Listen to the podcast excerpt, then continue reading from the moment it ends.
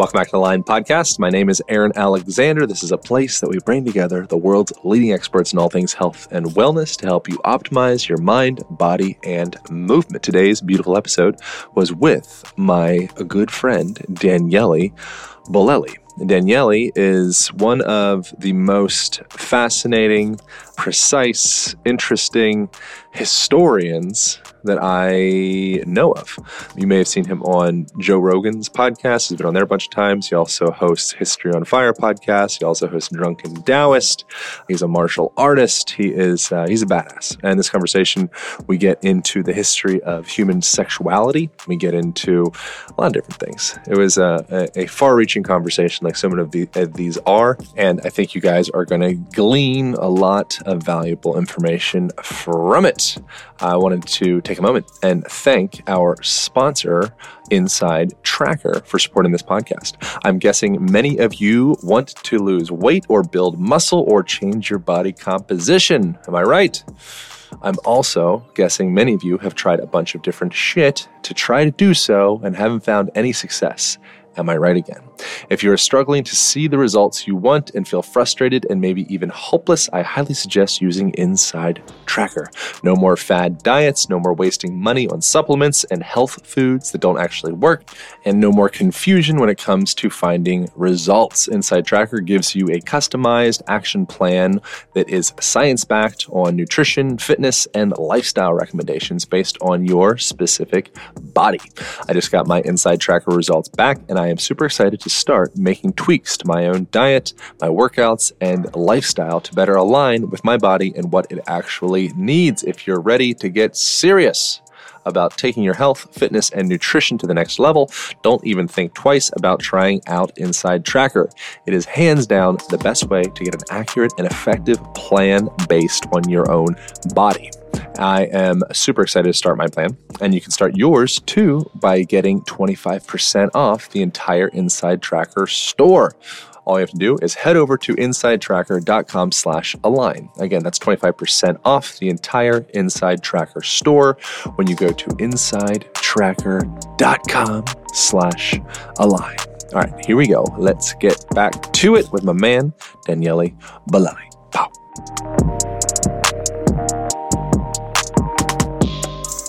I'm excited to build a podcast studio. Yeah. That's going to feel really good. Why? I think it's uh, like set and setting is so important, like with so many things. And having a place that feels like the ceremonial space, like, cool, here we are. We are back again. What was the impetus for you to move to Ojai? I've lived in LA a long time, since 1992. And I think there was, it just feels crowded. I hate going anywhere because you have to be in the car forever, even if you have to go three miles, kind of thing. Is uh, many parts of LA are really hard to deal with if you're not in the car. Like to get anywhere, you need a car, kind of thing. You can just pick up and walk, type of stuff. I like the idea of living in a smaller place where I can get places quick, where I can run into people I want to run into faster and not think. Because that's the thing about LA that is like there are a ton of people you want to meet and then you never want to meet them because it's like do i really want to drive an hour and 15 in traffic to get to this place that's like 50 miles away not even that much? Is like not really. And so you end up n- never doing it. And this way i feel like i'm outside of la in a nice smaller mellower place. There's more room for stuff. And at the same time if i want to get to la i can do it relatively fast so it seemed like a sweet deal. Have you noticed a distinguishable shift in the way that you feel being in an open space like Ojai compared to LA? Yeah, yeah, night and day. It's trippy. It's like, I mean, some of it is physical noise. Like there's always this in the background in LA. And some of it is literal, right? There's traffic, there's the helicopter that goes by, there's, you hear all that stuff. But some of it I feel is energetical. Like you feel just a zillion people running around doing their thing. Uh, the, like at night is when suddenly my brain clears and I could work and I could do things where I felt like, oh, I can actually think now. You know, I you feel that pretty much all the time because there's nobody around. you know, it's a small town, so there's not that much activity. There's not that much noise. So you feel this eerily quiet, where it's like, oh, I can hear my thoughts. This is kind of nice. I wonder, in your perspective, studying history the way that you have, when do you think in human history was the beginnings of that energetic state that you're talking about of LA, that kind of like frenetic, like going on? When do you think the origins of that? Do you think there could have been any of that in like Mayan, Aztec times or like Roman Empire where there's like people are like, oh, I gotta get out of this city? Hundred percent. Hundred percent. I think it's just the nature of packing too many humans into small of a space. And that's just normal. Any urban civilization deal with it. On the other hand, when you look at it, because people sometimes idealize, oh, rural life is so cool, the evils of the city rural life a lot of the time is close-minded as hell because you don't run into enough variety you don't run into enough different ideas different people all of that so there's that downs that, that's has been i think why i like Ojai because a bunch of places where i've been i'm like man i love this place i would move this in a heartbeat the nature is fantastic the feeling is beautiful but then realistically you look around and you are surrounded by three toothless redneck on a mountain, you know, and it's like, ugh, there's something that like we are just in the Black Hills, which are such a beautiful place. And some people are really cool. But like things that would not happen as often, at least in the city. Like we walk, one day we walk in into a restaurant for breakfast, and this lady stares at Savannah. For people who don't know, since a this is a vis- not a visual podcast, and b she's not here, but like she's really dark skinned, right? And this lady look at her and just goes, gross, and pulls her kids away. And I'm just like, ah, fuck, do we really have to deal with this? And does it ever happen in LA? One in a million years kind of thing. In smaller places, it happens a lot more. And maybe not these, but you run into similar kind of weird, very close minded type of shit. And so it's like, ah oh, I hit the sweet spot for me because it doesn't have any of that. It's very, it feels like the people are very aware of the world around them and a little more open minded kind of thing. And yet it's a small place. So it's the perfect combo for me.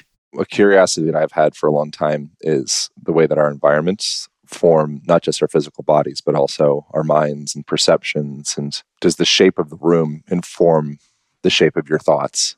And then, slash shape of the city shape of the culture, etc. And then what comes first? You know, chicken or the egg? Is it the the human mind? Is there some kind of natural, organic, primordial seed that ends up manifesting this city to be the way that it is? And then that ends up feeding back and informing the way that we think and feel and communicate? Or does the city it's almost like it's its own seed that comes up and then informs the human. I, hate it to be a cop out, but my answer to a lot of either or questions tend to be both.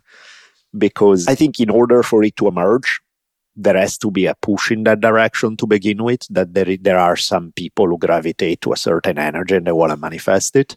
And at the same time, once it's there, is going to influence people who may not be like that by nature at all. But if that's how you, what you grow up around, that's how you grow up around, and it will shape how you think, how you are, and all of that. What do you think of pagan culture? Went through Europe for four months and kind of explored different things. Went down into Morocco and like Eastern Europe and Western Europe and the contrast between that. And I saw the older, more like nature based influence of pagan culture.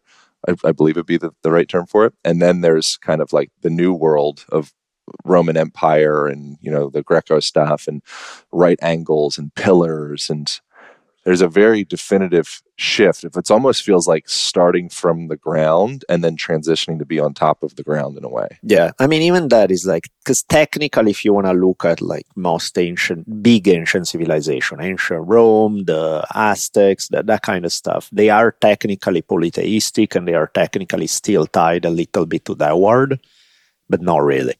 Because what you're talking about is more like a shamanic, small tribal culture kind of thing.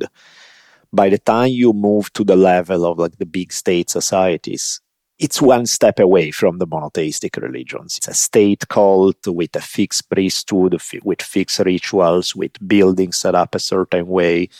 it really lacks that direct connection with nature to the same degree. It really lacks that flexibility that you can only have when things are smaller. So it's really not that far off from uh, what then become many of the modern religions in that sense. Why do you think that happens? Why do we start in the ground and then eventually build pillars? And is that a consistent trend that would happen regardless? Is that a part of like the human experience? No, I don't think it happens regardless. That's why you still have tribes today that if it wasn't for the fact that they have been conquered or their living space has been shrunk dramatically, they would just be doing this thing the way they've been doing it from the dawn of time. No, I think it's a particular adaptation to history, to life, to nature, because it's very dominant. Then it extends that it affects so many other culture. But like when you look at it, like think about what are the biggest religions in the world in terms of number there's uh, christianity and islam which one are the religions that have the greatest numbers of wars of conquest tied to their name christianity and islam they don't spread because somebody knock on your door and say hey do you want to hear about jesus they spread because somebody conquer somebody else so the theology is almost secondary at that point. It's a, it's it's a power game, and uh, and so in relation to tribes, why do they disappear, and why you see the expansion of cities, the expansion of more urban culture, a little more removed from nature, because that stuff has been successful from a military standpoint. How does that shape the mind of the, the people within those those two categories? Like, what's the mind of the, the tribesman? What's the mind of the military indoctrinated culture where we're kind of building a system to, to conquer. I mean, Roman culture, for example, is strip. It's aggressive as hell. It's like the entirety of the culture is built on basically violence. It's built on conquest, power. I mean, even the way they, I did an episode, I thought it would be a fun episode to do for History on Fire. I thought it would be more. Then when I started researching, I'm like, there's nothing fun about this because I was doing something about Roman sex in ancient Rome and I was like, oh, it's a juicy topic. It's fun. It's cool. The more you read about it, the more you're like, man, these guys were freaks. And I don't mean freaks in a cool, wild sexual practices. That's a good, that would be a good freaks. No, freaks in the sense that at least officially, probably not the average person on the street, but at least officially, they conceived of sex as a power relation. It was something that somebody does to somebody else. There was zero about mutual pleasure or anything of that sort it was a statement of power. I get to penetrate you, so I have power. And it's the natural order for the inferiors to cater to the sexual needs of the superior. It's like a it's a rape culture, basically, in the literal sense of the word. And you read about it and you're like, Jesus, I mean, this is terrible for everybody involved, because even the people at the top of the society, it's such a predatorial view of the word. I mean, check this out, like the word family right? That actually come from a Roman word. And the Roman word, it referred in Latin to the way you refer to your actual blood family is the same term that evolved from the way you would refer to your slaves. Because the head of the family is essentially the head of a group of people who are there to cater to whatever he says. So it's like, okay, that's a real healthy, happy way to approach life. I think that's the nature of the beast. The transition to farming. I mean, not all farming cultures develop to that degree, or neither to that degree of complexity, neither to that degree of being that aggressive like ancient Rome. But there are obvious advantages that show up when farming kicks in, or where you know old people and tiny kids don't have to run around all the time being nomadic hunters and gatherers. That makes their life so much easier you don't starve as likely because the food, uh, if you live in an environment that's less reliable, you can have one good harvest and you store food that lasts for the next season. You have a shitty harvest, you're still good, you still survive. You can build permanent structures that maybe you're tired of taking down your home and putting it back up every other day, kind of thing. So there are advantages that people clearly gravitate toward, but then what they don't see right away is the price you have to pay. And the price you have to pay is huge. Now, clearly, I mean, in some way, this is completely academic because nobody's going to go back to living as a hunter and gatherer from where we are today. But I think what's interesting is looking at what are the cool things about that life and what can we incorporate into our modern life so that you don't have to give up and go live on a mountain and just live on hunting and gathering but like what can you do today in the modern context with modern technology with everything that we have around us as is what can you bring back for a way of life that clearly worked for 99% of the time we've been around as human beings? That's who we are really. That's our dna and we're not really that well adjusted to living you know this is an experiment that's barely started basically and it's clearly showing issues right now.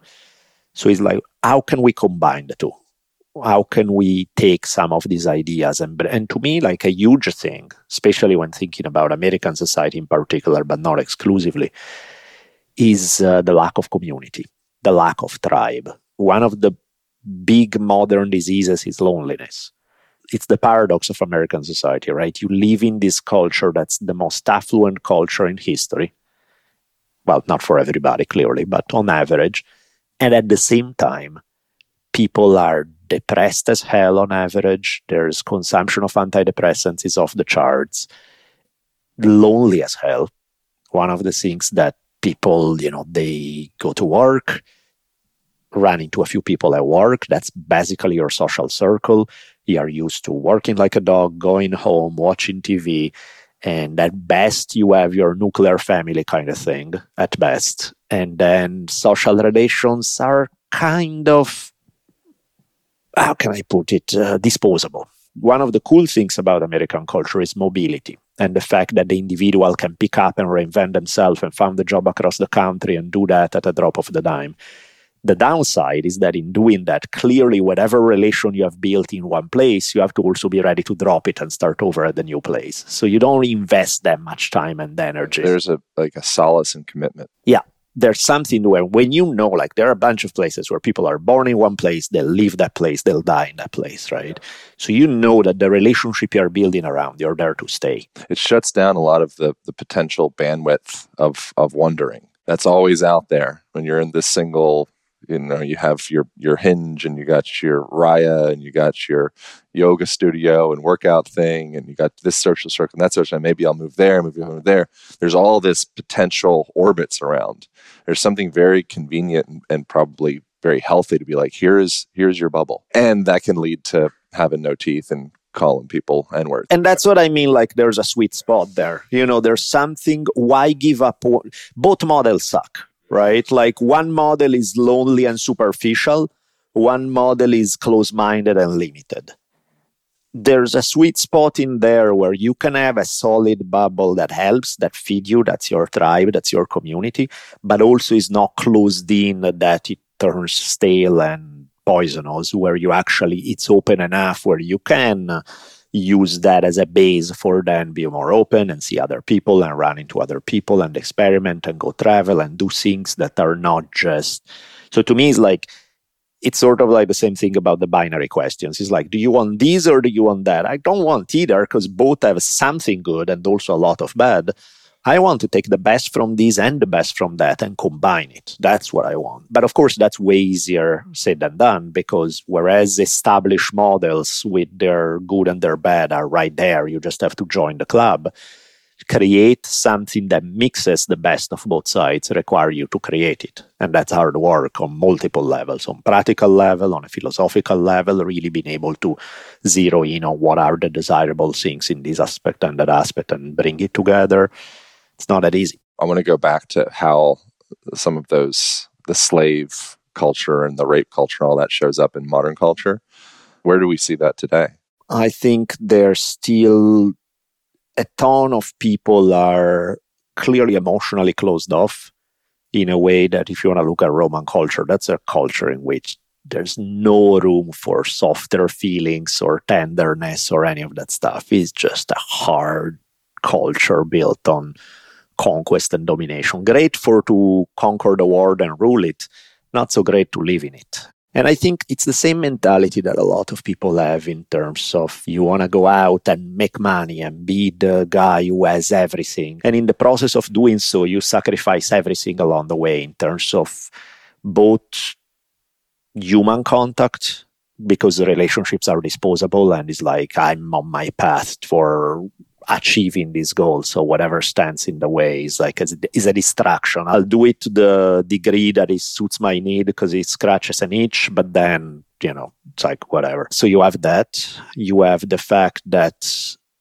it's bad toward other people, it's bad toward yourself because you never give yourself to actually live like this a decent human being. You're just on this constant chase for the next goal that will actually tell you that you are worth something, that you are valuable to some degree, and it's measured in numbers in your bank account or cars in your driveway kind of shit.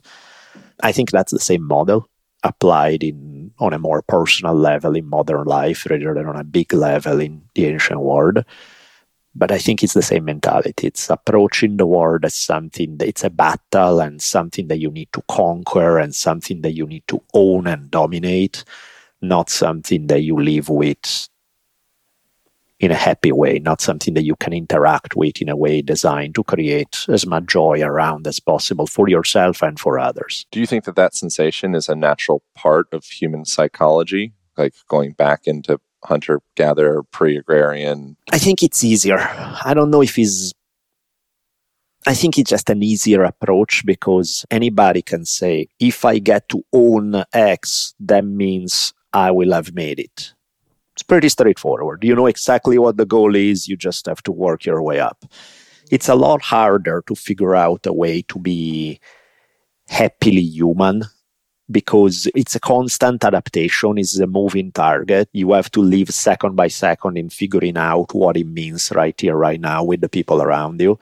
Whereas uh, the other one is so simple. It's just so straight to the point. It's like, if I make $10 million, I made it okay, well, it's not easy, but it's very clear the path. Whereas this other stuff, like figuring out what makes a happy life, you have to understand yourself a lot. You have to understand the people around you a lot. You have to understand the fact that some of these goals change over time. So you have to tweak it and adapt it. And it just requires you to be way more sensitive. And that's just harder. Do you think it's fair to romanticize a more ancestral lifestyle the way that most people do in like modern media? Yes and no, because I mean, on one level, obviously no, because there were 10,000 issues back then that uh, it's what people always do, right? Grass is always greener kind of shit. So it's always like, oh, back then everything was in harmony. And it's like, no, probably wasn't. Otherwise, we wouldn't have ended up here because it's right, not. would still be there. There was something that, that catalyzed a transition. 100%. At the same time, it's also useful to remember that just because not everything was perfect, there may have been things that we don't have today that we badly need. So it's like, it's not about romanticizing anything, it's about what is that I can take from that particular lifestyle that can inform my life today and can enrich my life today. That maybe in the process of changing, in some cases for the best and in some cases for the worse, we have lost some stuff that may not be a bad idea if mixed with the current set of ingredients that we have in front of us. I want to take a moment and thank our sponsor, BiOptimizers, for supporting this podcast. I want to also talk about blood sugar. A lot of people tune out because they think it's only relevant to people with type 2 diabetes. But blood sugar is a topic everybody needs to understand. One of the big keys to optimal health is to have balanced blood sugar. But what happens when you eat a donut? Your pancreas releases insulin, which tells your body there's plenty of energy, so now is time to store fat. But here's the thing it doesn't matter whether you eat a donut or drink a glass of orange juice. Low fiber processed carbohydrates, from crackers to chips to cookies to juice, all have a similar effect on blood sugar. When you take in a lot of carbs too quickly without much fiber or fat to slow down absorption, you could experience what we call a sugar crash, which leads to low energy, brain fog, and weight gain. So, how do you lower your blood sugar levels to avoid storing food as body fat? You want to do your best to reduce your intake of processed carbohydrates and make sure you eat fat, protein, fiber, and greens at most meals. But none of us are perfect and we all cheat sometimes. So it just makes sense to have a way to maintain healthy blood sugar day in and day out, even if you have an off day, right? That's why I recommend a product called Blood Sugar Breakthrough by BiOptimizers. This easy to take supplement is the result of numerous tests to find the absolute best formula for maintaining healthy blood sugar.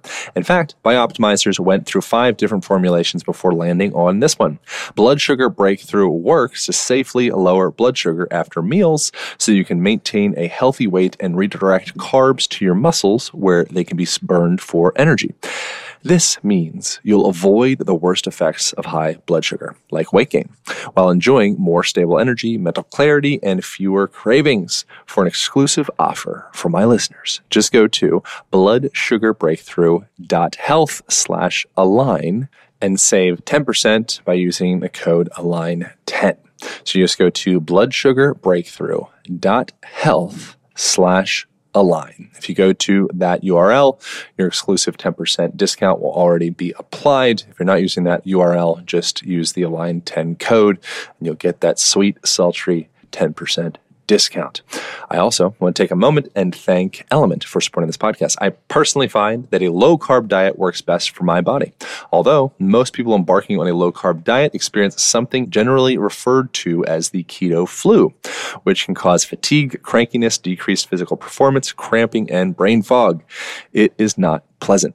While it's a complex equation, electrolyte deficiency in folks adhering to a low carb diet is in large part driven by two key factors. When you make the switch to a low carb diet, you are probably eliminating processed foods from your diet, which contain high amounts of sodium. Low carb diets are diuretic in nature, meaning the kidneys excrete electrolytes at a higher rate. This is normal and not something to be worried about. But is important to replace these electrolytes. All is not lost. By properly supplementing your electrolytes, both your keto flu and low energy can be dramatically reduced, if not avoided altogether. If supplementing your electrolytes seems right for you, I highly suggest Element. It's spelled L M N T. I use Element exclusively because all their ingredients are real and recognizable. Plus, all their products are always sugar free, gluten free, paleo, keto friendly, and science backed. Plus, it contains over three times the electrolytes as your average sport drink. And guess what? You can try Element out for free. You can receive a free Element sampler pack, including eight packets of Element. Once again, spelled L M N T. Two citrus packets, two raspberry, two orange, and two raw unflavored by heading over to drinklmnt.com slash align. This deal is not available on their regular website, so just go over to drinklmnt.com forward slash align. You only pay $5 for shipping and you get yourself a free sampler pack to try this stuff out. All right. I hope you enjoy your new hydration experience. Let's get back to the program with my guy, Daniele. What about specifically from a, a sexual marital relationship lens? Like, what are some things that we could mix back into the, the ingredient list today? Uh, in terms of sex, that's like the Chris Ryan question, right? You have read Chris Ryan book, Sex at Dawn? Yeah, I know Chris pretty well. Historically, I don't know. Like I've seen his research; it looked good. The book is fantastic. Is it as uh, exactly the way he described it? I don't know. I have no idea. It's kind of hard. The evidence is messy. And I don't mean his evidence. I mean the historical actual evidence is kind of messy about what it actually was. But that idea, which definitely makes sense within the context of some culture, and there is some evidence for it, the idea that uh, you don't have necessarily to go through the polyamorous route, but the idea that jealousy is a poison that the idea of kind of owning another human being is not the healthiest way to approach a relationship. That's a good one. That's I mean, take even any people in a strictly monogamous relationship and they're happy living that way. So nobody's asking you to change that. But the idea of toning down the distrust, jealousy, weirdness kind of aspect is not a bad one. You know, that concept seems to be seems to be something that anybody could apply in a way that's healthy. And I'm big on, I mean, I like that concept, the fact that that's a discussion. It's not an automatic thing. It's like, do you want a monogamous relationship? Do you want to be in this thing or not? Do you want an open relationship? What do you want? What would make you happy? And have that discussion with somebody you're with and set very clear parameters of what you think would work for the two of you. I think that's a great thing. I had that discussion several times where I'm like, you know what, I don't think monogamy is the best thing. And the person I'm with say, you know what, I get it, but it's kind of how I'm built. So take it or leave it. And I'm like, you know what, I'm perfectly happy with you. So I'll take it. I have no problem with it. It's like just because I can conceive of a philosophical model that could work well in another way doesn't mean I need to have it. It's the only model. It's like, and then the discussion becomes something else. Then the discussion becomes, you know, things like jealousy. Is like, if that's a big deal to you, if the idea of like being in a monogamous sexual relationship is it, okay, let's play that game. I can give you my word, 100% that you don't have to worry about that. Because if I tell you something, I'll always keep my word. Otherwise, I don't give it. Once we've established that, can we relax about the fact that I can look at some hot lady that goes by and go, wow, she's really beautiful? Or that we can, we acknowledge the fact that we are fucking human. Of course, you're going to like a bunch of other people from, you're going to be attracted to them. Doesn't mean that you're going to run off with them. It just means like, hey, that's beauty there and there and there and there. That takes a little bit of the weirdness around the relationship. Like you are supposed to only like me. You can only fantasize about me. You can, it's like, get the fuck out of here. That just, that's built on a lie because that's not how human beings are built genetically. It's like, nobody is only to like one person is in an attractiveness kind of way and if you really did the other person would probably lose interest could be could be it's i think that is that subtle kind of awareness of, of like well it's they're not mine once they're yours you're like it's like a cat that caught a mouse you're like i'm over it so the exact thing that you're that you're repelling actually in fact is the glue that binds the relationship in some capacity and at the end of the day, it's physically impossible because there's, I don't care what people say, nobody is going to find only one person attractive. Maybe you think that that one person is the one that you click with the most on every level. You do find them attractive and they are great for you. You have these fantastic dynamics. That's 100%. I don't have a problem with that concept. I see that as very realistic. But the idea that you cannot look at somebody else and go, wow, that's beautiful. No, I probably would never click with them because their personality is weird and they are decent, but they are beautiful. They're just where it's at. And being honest about that kind of stuff, I think, uh, if anything, makes a relationship better, not worse. In the same vein of relationships and sexual flexibility, particularly, do you have any sense of the origins of homosexuality? or heterosexuality for that matter. I don't know. Well, maybe they're both equally natural. I don't know. Yeah, I mean, it's tricky. Of course, there is a genetic component in the sense that it seems to be that people who are, grow up in a certain cultural environment, they will still sometime end up having very clear sexual preferences that don't match the cultural environment they are raised in. So that tells you that there's something that just them, you know, from day one. But for the overwhelming majority of people, it seems like that can be shaped by culture dramatically. Like you grow up in a culture in which being uh, bisexual, by the way, some of these terms, you know, homosexual, bisexual, and so on, are very much like modern definitions. It's also a box. Yeah, it's kind of made up in the sense that many culture where today we would say, oh, they practice bisexuality, they they didn't think of it the same way. There were 10,000 other categories in it. It's like, are you the penetrator or the penetrated? Are you this or that? Because it's not all the same. But regardless, for simplicity's sake, using the modern lingo, I think the way you grow up, if in a certain culture is normal to be a certain way, whether it is to like both men and women or to only like the opposite sex or that kind of thing, that's how most people will run. And they'll never have a question about it being strange or so i think you know culture can mold the human being to a very large degree not all the way i do think that there's something innate but i think on whatever is there there's a ton that the culture can work on. What was the thing you, you you're recently doing an episode of, of the, the 300 thing but not the 300 people think of? Yeah so i'm doing i'm researching it right now. It's a trippy story. So it's uh in ancient Thebes, which was one of the main Greek cities, there was, uh, you know, Athens, Sparta, and Thebes were some of the three big power players for a while. In Thebes, they had this thing where they set up this elite military unit of 300 fighters, were 150 couples. And the idea behind it being that they believe that nobody wants to look bad in front of their lover. So they would just outdo each other in bravery and just go all out because nobody wanted to look like a coward or wanted to look bad or scared in front of the one that they are passionate about. And so they had these 150 homosexual couples being this elite infantry units that crush most other military of the time. It's like 300 2.0. And it's funny because other Greek cultures did something. I mean, what's with the number 300? Yeah, that's an interesting one, right? It shows up a lot in ancient Greece. So it's one of, there are various theories, but I haven't really heard one that convinced me like this is why. So there's something there, but I don't know what it is. But yeah, it's interesting because most Greek culture where there was an acceptance of bisexuality to one degree or another, but these guys take it to a whole other level. They just embrace it more so than uh, than most others. So did they specifically cherry pick blatantly homosexual men or did they kind of formulate them there or was their sexuality at that point more flexible that it was kind of like the I mean, hardly anybody. It was very rare for somebody to only be in an homosexual relationship.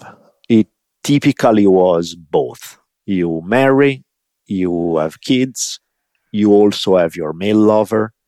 And uh, some people clearly prefer one to the other, where it's like, I guess I have to have sex with this lady and have kids for family purposes. But I'm, what I'm really passionate about is this guy over here kind of stuff and others instead were like no they were into their family primarily and their, their wife and whatever. And then uh, why not? It's part of the culture the guy looks hot uh, why not? You know it wasn't all the same in that regard but there definitely was that range. And what was the dynamic of the the penetrate tour and penetratee. So that changes from culture to culture. And how many cultures exhibited that tendency? Was it mainly? There are a bunch, but like to give you just to keep it simple, so keep it to kind of, uh, let's say, the Greco Roman world. Uh, and it's not even simple there because there are tremendous differences there. But like the Romans, it had a power relation with the Roman is simpler to explain because it's very clear. It's uh, penetrator is the strong man who rules, and the penetrated could be man, woman, doesn't matter. Is like the subservient who skater to who's catering to the boss kind of thing. You say skated into the boss? Who's catering to the boss, who's like saying whatever you want, I will give in to. Like Romans actually this thing where the act of being penetrated was considered shameful which is like, what the fuck? What's wrong with these people? You know, that seems really unhealthy way of looking at it. So the the real Roman man, the top notch dog, was somebody who could not be penetrated. If you have sex with other men, it doesn't mean like in the modern sense you're gay. It just means you're a real manly man because you penetrate anything that is out there. Men, women, goats, it's all good, right? It's like you just have extra testosterone. If you are the penetrated, on the other hand, well, then we got a problem. Or rather, we don't. If you're lower class and you're catering to upper class, eh, it sucks, but it's what you have to do. Or if you are a woman catering to a man, or if you are, it's kind of like, eh, it's the natural order for the inferior to bend to the will of the superior kind of thing but uh, it's unmanly if you are a high status man and you are penetrated by another man then that's perverted and horrible. So yeah these guys are issues because everything for them is about power. That's all there is. And it's like jesus christ this is an uh, unhealthy way of going at it right? The greeks are a bit different because the greeks had this thing where you could have a relationship between adult males. There was usually there was always a difference in age he was always kind of older guy who's attracted to the younger guy but at the same time has a lot to teach about life this and the other. And younger guy for whom this relationship is sexual but is also a mentorship kind of thing. And so that's how they conceived of it. And in that case it was acceptable on both ends. It was seen as like okay that works that's fine. So they had a different take on it. What about monogamy and polyamory and such during that time monogamy is kind of a joke in a culture like that because it's like realistically is um, like those are super patriarchal cultures. So men can do whatever the fuck they want, you know, or rather, no, you cannot have sex with somebody who quote unquote belong to another powerful man. So you cannot go out and sleep with somebody else's wife that's bad. But you can have sex with every prostitute in the world. You can have sex with every lower class woman in the world. You can, you know, that part is all good. there's a lot of a power play more than just being are you monogamous or not. It's like for a man, yeah, you can have sex with anybody who essentially doesn't infringe on, and I throw up just saying it, but the quote unquote property rights of another man. That's where the line is drawn. For women, different story. For women, sexuality tends to be much more restricted in those cultures. And the attitude is, and ultimately why? Because, you know, women have kids. Most of the men want to make sure that the kids are theirs. So you can now, you have to control women's sexuality so that you are sure that the kids is yours and not somebody else's, that kind of shit.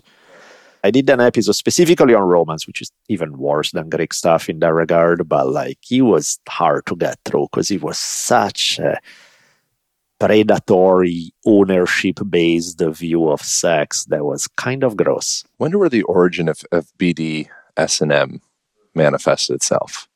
To be a, a sub is something that some people desire, and to be a dom is something that other people desire.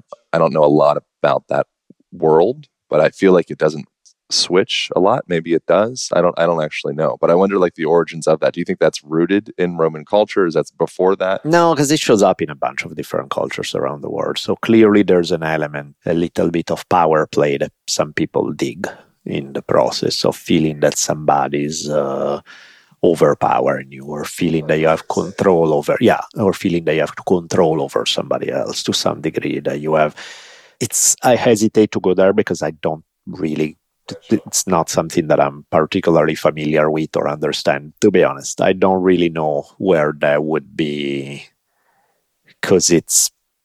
I mean, I've heard random theories. Nothing really stuck in a way that I was like, "Oh yeah, that makes sense. That clicks." So I'm, I'm honestly don't, not sure. The relationship of the the submissive at that time. I wonder how comparable it is to the submissives of this time. Well, one of the problems with this stuff is that uh, if you look at the historical record, the overwhelming majority of the information comes from upper class men. So everything I'm telling you may be bullshit because this may have been just something that these guys wanted to believe about their world, but everybody else didn't. And so they kind of let them believe their thing. And I mean, almost certainly there was an element that does not fit this because seriously like the idea is that for women is something you're supposed to do because you don't really enjoy it kind of thing but you are just catering to the needs of this person who's above in status compared to you. It's bullshit. Of course bunch of women enjoyed sex. There was that's not the issue. You do have like images in roman art where they are doing stuff that does not fit the standards that you find in roman writings where you know, like a real Roman man was not supposed to give oral sex to a woman. And yet you see it in art a whole bunch of times, right? So clearly, this is in all culture. There's the standard official culture that's propagated from the elite of what they believe things should be like. And then there's real life where people may say that's bullshit and they just don't practice it or even internalize it that much. So what we hear is one voice by one part of the society, the dominant one. But there were clearly other voices that just don't make it in the historical record. In relation to the pendulum swinging, what about the matriarchal, patriarchal pendulum? Well, the matriarchal thing is true matriarchy doesn't really exist. You have society where women have a big role, where they may be matrilineal, where they trace descent through the mother line, where you have but matriarchy, in the same way as patriarchy exists, doesn't, in the sense that in some patriarchal society, men have ridiculously preferential access to wealth and power compared to women. You don't find anything where women have ridiculously preferential access to wealth and power compared to men. Most of the time, you find societies where women can have comparable access to that stuff but not where they have this dominant approach where men do not. That you don't see. So, I mean, you see it in mythology, you hear about the Amazons, you hear about that kind of stuff, but in actual history, not really. You do find societies where women have a ton of wealth and power just as much as men, and they may have roles that are very revered, and that for sure you do get. But the kind of this exclusive access, no, just doesn't really show up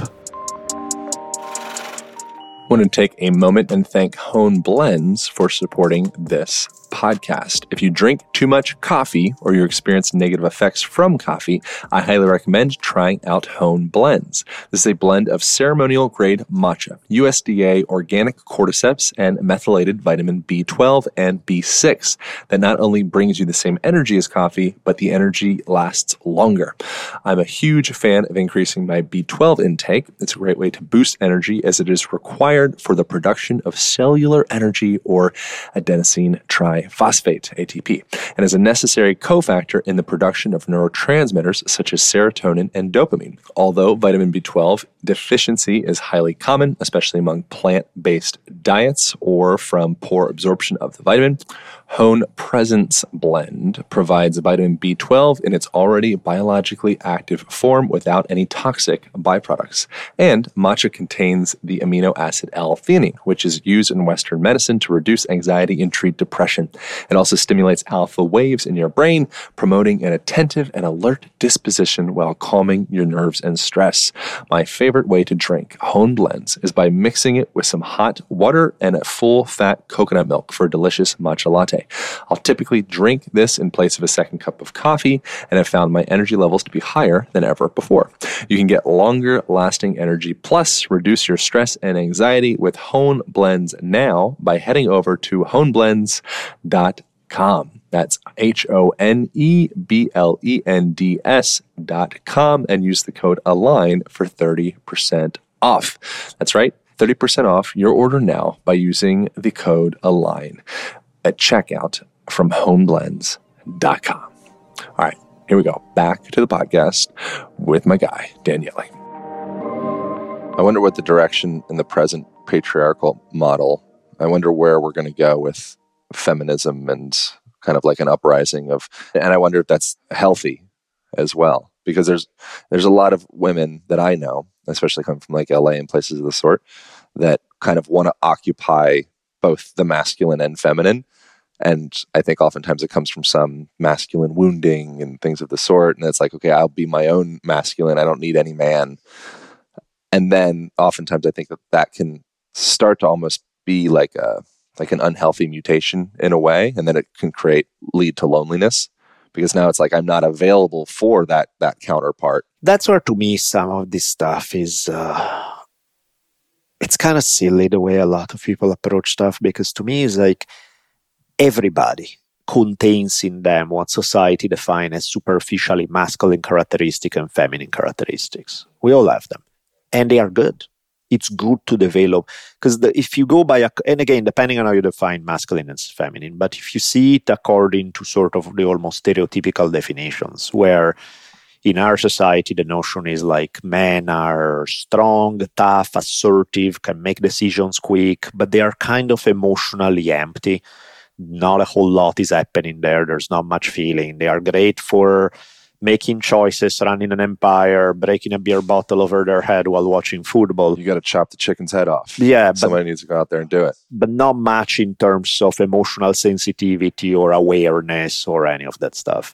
Vice versa, a lot of the feminine is seen as like nurturing and in touch with feelings, but also overwhelmed by emotions and sometimes get lost in it and unable to make choices and more likely to be intimidated by life and all that kind of stuff. Both models suck, right? It's like if you embody the feminine model, it's like ill. And if you embody the masculine model, it's equally ill. It's just like there are such clear limitations to who you can be as a human being by following those models that I'm like, I don't want either. That sucks. But I do like both you know what's wrong with developing strength assertiveness toughness and sweetness being nurturing and all that kind of stuff right? In touch with your emotions all of that.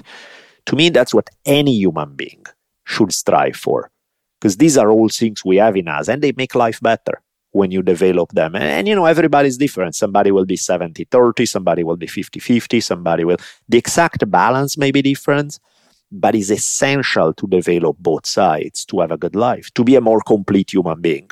You know what I mean? Otherwise, you're this caricature of something that society has created that doesn't really all that appealing to me. Some people may like it. For me, it's just like, eh. What's been your journey in developing those sides for yourself? Has there ever been an imbalance? Is there an imbalance? I mean, you know, there's course correcting along the way, right? It's like I'm sort of by nature, I'm fairly nerdy. I read a lot and I'm, and this is, I do think is, I don't know if nature or culture, but maybe the way I was raised contributed, but I've definitely always had a kind of natural predisposition to being super in touch with emotions, both mine and other people. And so a gazillion women love me because they could have with me a conversation that normally they would have only with other women. And so it would be like, you are my lesbian, non-lesbian friend. Because it's like, you like women. You're like, great, can we hook up? No, let's just talk. Like, damn it. and, and, and some of it to me is like, and so I like that. I really enjoy that part of me. But at the same time, I feel that something that is not foreign, I mean, is in me, but like also probably because the environment I grew up on kind of favored that. And there was a lot of talk and a lot of conversation and a lot of exploring feelings and a lot of learning how to express yourself. Then I also dug uh, sports, toughness, getting down, getting scraped up and getting back up. And then kind of this idea of, um, you know, like take martial arts, for example. I could have started like by nature, by where I was when I was uh, young. It would have made perfect sense for me to do Tai Chi and something very soft and beautiful and sensitive, that kind of stuff. And I like that stuff and I do use it. But for me, for balance sake, I think I had to go more in a direction of MMA, uh, you know, the hardest, hardcore, sweaty, grindy, tough type of thing that adds that edge to my personality that otherwise, if I spend my days reading poetry and doing Tai Chi, I'm never going to have. And it just makes me, the way I see it is like it adds a language that you can speak so that somebody, with somebody, I can only talk on one level, which is the sensitive, sweet level. And there's that, and I like it, but to me, there's more to life. So, it, like, life speaks many languages, and I want to speak as many of them as possible. So, I also want to be able to relate with somebody who is just uh, tough, strength, manliness. That's what I value. You know, it's like, I feel comfortable talking to you. And you'll think I'm one of you guys, but I'm not because I, I can be that, but I can also be something else. And I think that just like uh, a cool thing about life is the opportunity to develop these different sides that really are like different languages. It's like the same way as you can talk to somebody from a country because you speak the language, but you also speak a few others. I think why not learn more languages? Why not become more complete as a human being? I feel like for many men, I think I've identified with this in some ways. I I trend towards like the listening, nurturing, kind of supportive side, and then I I've compensated historically in like bodybuilding and martial arts and rock climbing and walking around Boulder, Colorado with like a carabiner around my, you know, my my belt loop all the time, just like just so you know, I'm pretty manly. In my experience, and probably many people's, I think that sex is like one of the only spaces to tap into. And then I think there's a lot of imbalance that that can also manifest in there. But it's for many people that are in that situation, maybe I'm only speaking for myself historically, tapping into that like primal, dominating, strong, like. It's something like, oh, it's really easy there. And then there's another, you know, the other part of my life where it's like, you know, I'm maybe more on the side and no one gets to see that that part of me. But then sex opens up. It's it's almost like sex. I feel like is one of the few places or times or spaces that people have to to tap into something that's there's still personality and all all of that, but it's kind of like at a deeper, more mammalian type level. I think it depends though, because some people can tap into that. I don't think, I think for you, for whatever reason, you're able to in that space, but somebody else who may build exactly like you psychologically may not be able to tap into that as easily as you, like say, oh, that comes easy, but in this other context, not as much. I don't think that's a given for everybody who kind of is built somewhat along your lines. I think that some people will not tap into it through sex. Some people will maybe tap into it through something else and not at all through sex. So I think there's variability there in terms of where is the greatest amount of ease to be able to reach that place. I wonder how much uh, congruence there is between personality types, the way that you show up in in the world, and the way that you show up sexually. I think so much of that stuff is determined also by life experiences. You know, it's like you can be these very, maybe kind of the way you're describing, right? But the first time you have sex, you finish in six seconds and you feel like an idiot and uh, you break up with the girl you're in after the first time you do it and suddenly you have this stigma about sex of like oh i suck at this. I'm terrible and that's why this lady break up with me and now i and that's your imprint. And then good luck how much time you're going to spend trying to get rid of it you know? And so i think a lot of life experience can really shape that dramatically the reason i'm bringing up kind of like the opposite pole sprouting up in sexual situation the way people show up in the world is from talking to people that are like i had you know the dominatrix girl chris ryan had her on his podcast as well oftentimes strong powerful domineering men come to her to be ridiculed and shat on and dominated and all that stuff. I think it's almost all in line. But literally, like the, they're like these kings in the world, full dominators, and then they seek this out sexually to go into that submissive role. It's very interesting. It's funny though that that happens in at least for some people, because clearly that's the minority of people within who fit that personality type. But it still happens enough that it's almost a stereotype it's interesting because it seems like that's a way that people seek balance, but so little do you see people actually seeking balance in, in other ways that is bizarre. Like, how often do you see people who are the tough, strong, hardcore guy who decide to, they want to make themselves more sensitive, more intellectually driven, more all of that? Does it happen? Yeah, of course it happens. Is it common? No, it's not. And why? why wouldn't you want to be able to find that other aspect, which is really fulfilling in its own ways? And it's a whole other range of stuff that you can tap into about yourself that feels really damn good. So, just from a selfish standpoint, why wouldn't you? I think it's just education and our, our, our models. Probably. I think you're 100% right. I think the existing role models and the way people are raised, and they may not even know A, that it's an option, and B, theoretically is an option, how to get there. I think that makes sense, which is why to me is really important for, well, in relation to what we are saying and like speaking multiple languages. If I think that is important for somebody else to develop more sensitivity, more compassion, more kindness, do I just go around talking about sensitivity, compassion, and kindness? Well, I'm going to be preaching to the choir because I'm only going to get the people who are already inclined to go that way if I want to reach people who are not as easily inclined to go that way, I need to speak the opposite language. I need to first establish my credential on the fact that we can get on the mat and I can choke you out in six seconds. I can do the shit you value better than you. Go harder and deeper in that aspect. So we are not questioning that I can excel at your shit. But now that we have established that and I have your attention, now let me tell you about all the other stuff and why it's okay to you know, it doesn't make you less manly or tough or any of the things you value. You're not going to lose them if you add on to these things. But in order to convince you, I have first to show you that I'm competent in the stuff you value and I can do that well.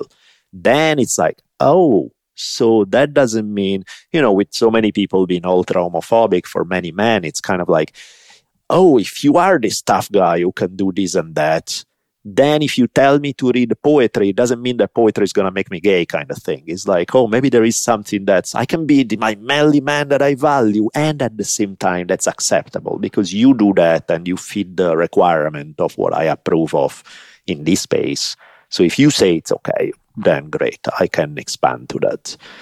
So it's kind of paradoxical, but in that regard, you have to almost you have to establish your credentials in one word to invite people who are stuck only in that word to say, look, there's more to life. Let's take three steps in that other direction. It's cool, trust me. What do you think homophobia is? I think it's very much tied to the stuff we're saying. It's uh, the if in a certain culture you develop this attitude that being a man is about control and domination and power and all that. So anything that doesn't fit the idea of what that man is. And so, for example, if the culture set up the idea that you're supposed to be absolutely 100% heterosexual, or maybe the Roman style, where it's okay to have sex with another man, but only if you're the penetrator kind of thing, right? Anything that deviates from that basically would be seen as a loss of manliness. And then a loss of manliness, again, in a culture that value that strongly, that means a loss of you, of your status as somebody that people respect. And then oh fear of that so let me be super hardcore in establishing that i'm not one of those guys. I don't uh, like other guys or i'm not the penetrated or i don't want any. And so you establish that because it's uh, you're essentially defending yourself against the idea that you're going to lose power and prestige. Which ultimately the root of that likely would be coming from a place of feeling insecure with yourself, with your power, with your prestige, with your pla- with your place in the world, with your sexuality, with your masculinity, and all of that. I think there's like math to it. The way that we express out the most overtly, typically there's some type of compensation there for some some insecurity deeper, which is why the people that are the most you know arrogant and selfish and greedy and you know all of those things like they actually need the most they need a hug. No 100% i mean that's like you know where before i'm saying more like oh there's these and there's that. It goes uh, there's um, both tend to be answer to uh, alternative options. No this is a case where it's pretty black and white where you see things in a so often that stuff from i mean so often to the point that i would almost say always it just comes from insecurity where it's like, why do you have to scream so loud about how great and strong and tough you are?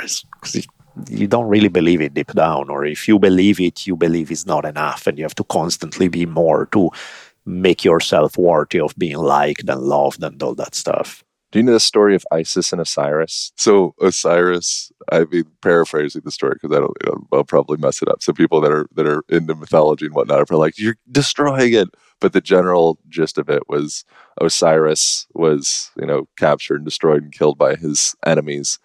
And I guess he had some kind of magical powers to be able to put himself back together or something like that. So they dismembered him and then buried all these different parts of his body in different places throughout the country.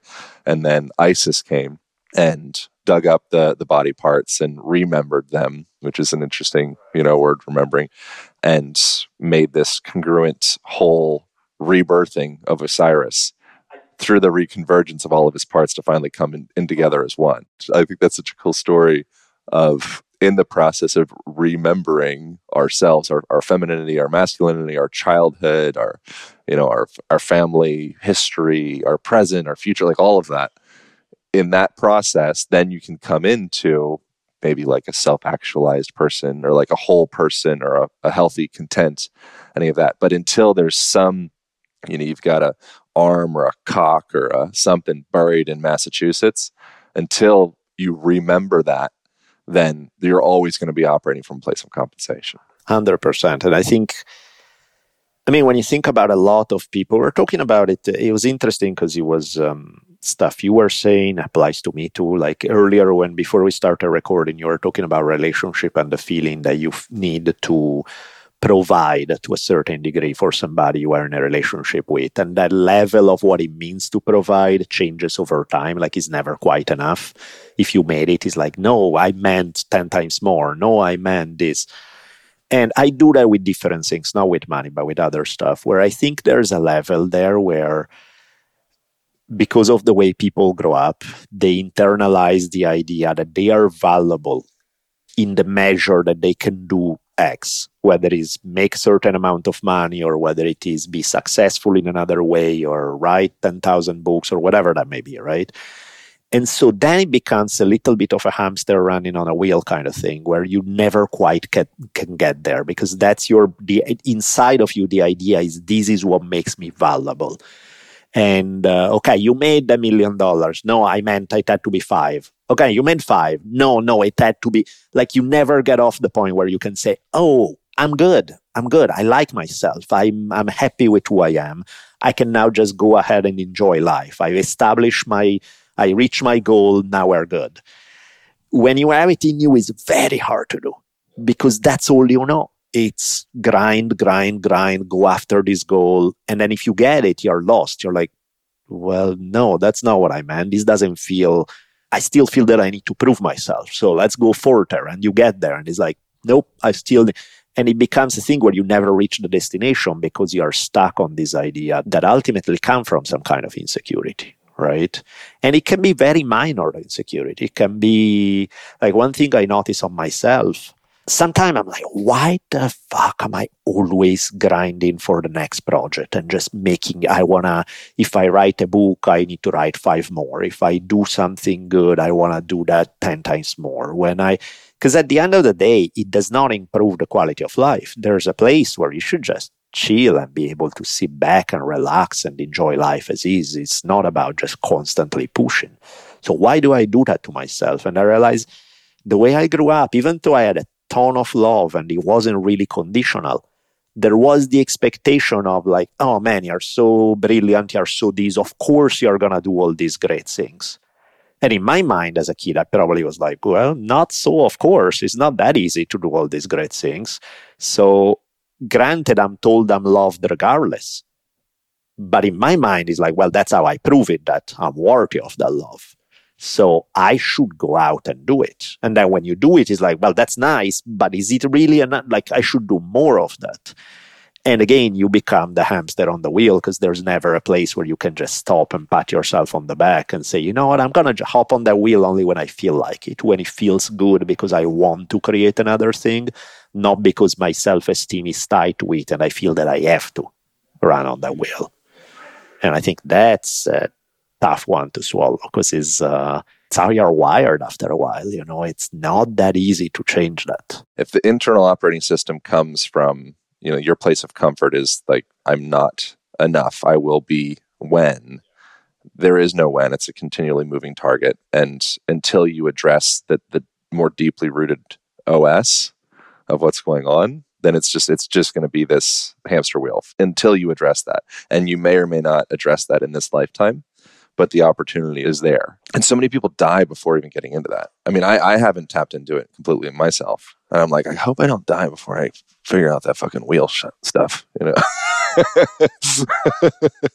I think there's something valuable for people who are, and this is clearly not all people, because some people need the opposite. They need more fire under yeah, their crank ass. up the wheel, man. Yeah, it's like you are a fat hamster now. Hop on that wheel and run around sometime, you know. But for people who have that tendency to just go, go, go, prove myself, I think there's something really healthy, which in our culture, especially in American culture, it just doesn't really happen. But uh, is easier in other cultures where you are almost forced by the way society runs that maybe for a month in summer nothing happens. Everything closes down. And so you everybody just goes to the sea and you hang out for a month by the sea and if you have this very driven kind of thing you're there and you know the first three days is like yeah vacation this is awesome and by day four you're like okay now what and you almost get depressed because you're not used to being you without a task that proves your value. And if you do it for a week or two, you don't have time to switch. But if you have at least a month and all you do is just you go to the beach, you sit down, you read something, look at the sun, chit chat with somebody, hop into the sea, swim around, come out, sometimes some more, let's go eat, let's go back to the beach. You know, you do that day in and day out. It does something to your brain where suddenly after a while there's a click that happens where it's like oh this is what it feels to be me without a task at hand without a social role that i'm fulfilling on a constant it's basis like the mask of busyness. Yeah where you're just like oh and, and you start hearing a different voice there of who you are what you want to do because ultimately you're going to want to spend your time doing something but you're like maybe something that's different from your traditional social role pop up. Maybe something else that you're into it is like, and I think it's the healthiest thing that anybody can do. Of course, easier said than done because you need to have the money to be able to take off for a month, especially in this society where it's not like work gives you that time. It does not happen that way.